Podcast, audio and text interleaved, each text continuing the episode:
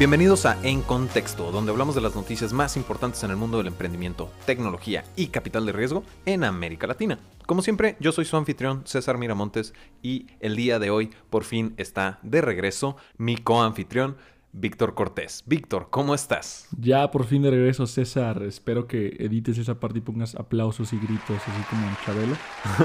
Eh, pero no, la verdad es que me encantó que estuvieran Alex y, y María en el programa. Honestamente, le dio un sabor diferente, pudieron contribuir con sus perspectivas propias y creo que aportaron mucho valor, ¿no? Bastante, es una, es una dinámica diferente, fue una dinámica eh, interesante y realmente vienen a presentar perspectivas muy atractivas que ya eventualmente vamos a ir enfocando más en función de el tema que estemos hablando, ¿no? Sí, estoy de acuerdo. Creo que, creo que esa sería una muy buena de aportar valor desde diferentes perspectivas, el invitar a personas que tengan un, un, un expertise en cierta área y bueno, a fin de cuentas es todo para los escuchas. Entonces, eh, pues encantado de estar de regreso.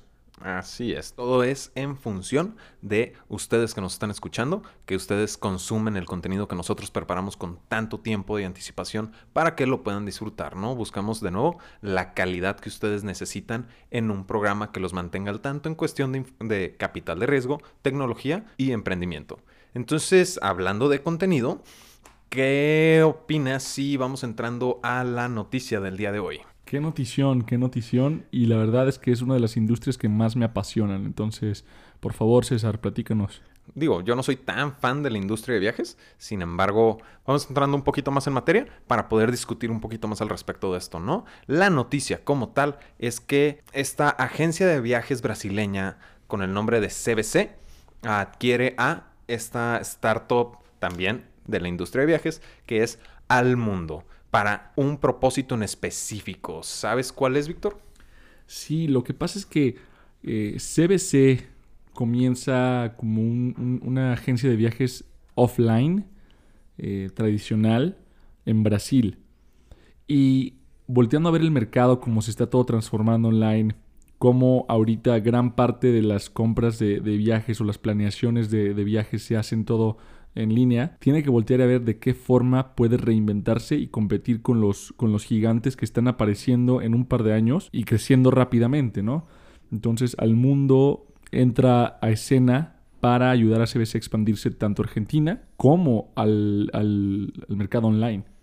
Y exactamente como lo mencionas, es esta parte de que es una pues no es una startup CBC definitivamente, tiene un nacimiento desde 1972 que opera dentro de esta industria, entonces sí como que el modelo eh, y que le pasó a todas las empresas que nacieron previo a la, al boom del Internet, eh, son empresas que se pueden llegar a topar con problemas de adecuarse a las nuevas tecnologías. De nuevo, el Internet, ¿no? Que al principio no era nadie sabía la importancia que iba a tener el tener una presencia en línea, ¿no? O ejecutar modelos de negocios en línea, ¿no? Sí, y sabes qué, qué es lo más interesante aquí, César. Eh, al mundo realmente nace como una startup. Una startup un poquito más viejita también, 1993, eh, pero a fin de cuentas nace nativa digital. Esto para CBC es, una gran ventaja porque no solo ayuda a la empresa en cuestión de cultura, nace con su cultura tecnológica más, eh, más enfocada a, cómo se maneja una startup, sino que además ayuda bastante en la cuestión comercial. CBC ya contaba con 17% del mercado argentino, junto con Despegar. Entonces ya están los dos, ya estaban los dos bien posicionados. Y ahora con esta adquisición extra, eh, pues se puede ver que, hay una posición ventajosa, o no ventajosa, pero aventajada de CBC eh, para enfrentar a, este, a esta empresa que la verdad crece rapidísimo, ya cotiza en, creo que es en la bolsa de Nueva York o en Nasdaq, no recuerdo bien. Eh, y, vaya, o sea, creo que sí tienen ahorita una buena posición para controlar el mercado, ¿no? Considerando además que estuvo en un frenesí de compras, se, el año pasado creo que tuvo una, adquirió dos otras empresas en el 2018, entonces tienen esa ambición y no parecen que van a parar pronto. Sí, y esta, esta, parte que mencionas sí está bien interesante porque previamente ya habíamos hablado justo dentro de la sección de preguntas y respuestas de nuestros eh, escuchas, la parte de las fusiones y las adquisiciones en función de la expansión, pero no del incremento del market share.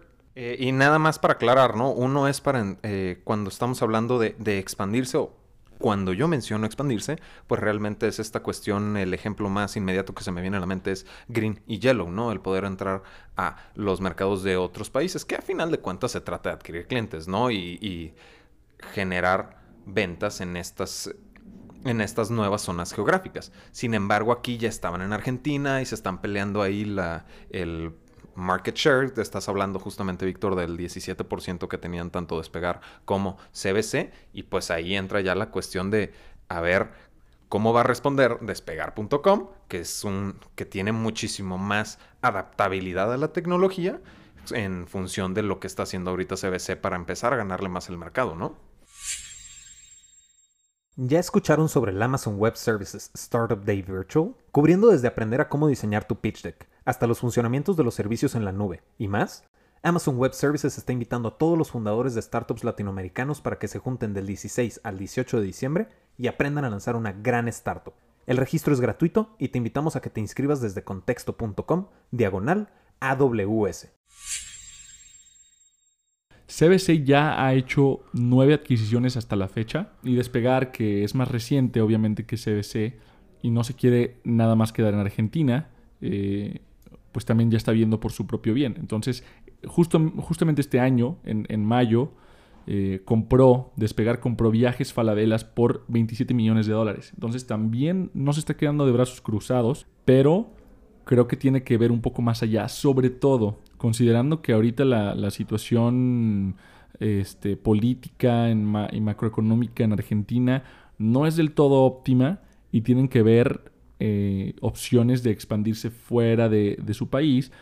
Sí, quizá regionalmente, quizá, eh, bueno, pues ya, están de hecho en México, en Brasil, en Colombia, pero cómo conseguir más market share dentro de esos mismos mercados, ¿no? Tengo entendido que el mundo también ya está presente en, eh, tanto en Argentina como México físicamente y ya opera online este, en Colombia y en, y en Brasil. Y bien comenta la cuestión eh, económica de Argentina porque era algo que platicábamos con, con Alejandro en la cuestión de que el peso argentino es, tenga una devaluación tan grande después de los últimos, a comparación de los últimos 12 meses, que te permite mantener una, una operación que funcione en dólares un tanto más larga. Entonces, sí, pues igual tal vez sea algún otro elemento que también esté impactando en estas acciones, pero finalmente sí es, pues es, el analizar el, cómo lo recibe el mercado, ¿no? Y cómo continúa este consumo a partir de, este, de esta situación económica en Argentina, ¿no? Claro, la, la, industria de viajes, yo, o sea, yo claramente pienso que cuando las, las cosas se vienen duras, cuando la crisis se avecina, la gente deja de lado los lujos, los bienes de lujo, así se les considera, digamos, económicamente, o sea, bienes que no son indispensables para tu día a día, mientras que empresas que están en industrias que son menos sensibles a la economía, como puede ser la alimenticia, la industria mm. médica, etcétera, esas digamos que mantienen un poco su elasticidad de precios y pues el ciclo, como responden ante el ciclo económico, creo que es mucho menos dramático que industrias donde realmente pues no son indispensables para el día a día de las personas. Y también el que están compitiendo en una aceptación donde el usuario ya eh, depende muchísimo del Internet y es lo que está adquiriendo CBC con esta compra de al mundo, ¿no? El ver cómo logran diseñar esta interfase, porque también, además de la cuestión de seguir consumiendo dentro de la industria de viajes, también está la parte en la que si se va a seguir consumiendo, es el saber si podemos, si van a seguir consumiendo dentro de esta industria a partir de una cuestión económica. Sin embargo, pongamos el ejemplo en el que sí se sigue consumiendo, pues realmente es el quién lo está haciendo mejor, porque la intención de CBC al adquirir al mundo, pues realmente va mm, sobre todo, sobre todo, y lo que se menciona es esta adaptabilidad tecnológica que despegar tiene tal vez un poquito más suerte. Entonces ver quién se va a poner adelante y quién va a poder ejecutarse de mejor manera dentro de un escenario donde sí esta industria no se ve afectada en la cuestión del consumo, como lo mencionamos. Claro, porque además analicé un poco las páginas web de sus otras adquisiciones del 2018.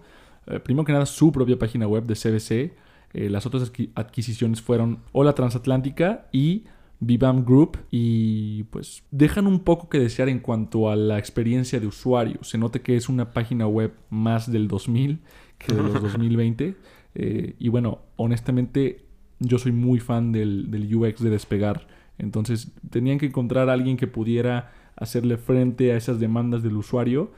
Eh, que a fin de cuentas no es poco, ¿no? O sea, un, un buen UX yo creo que es uno de los activos más subestimados, pero más eh, que, mayor resultado te puede dar y casi a la, a la, inmediatez de la, de la implementación.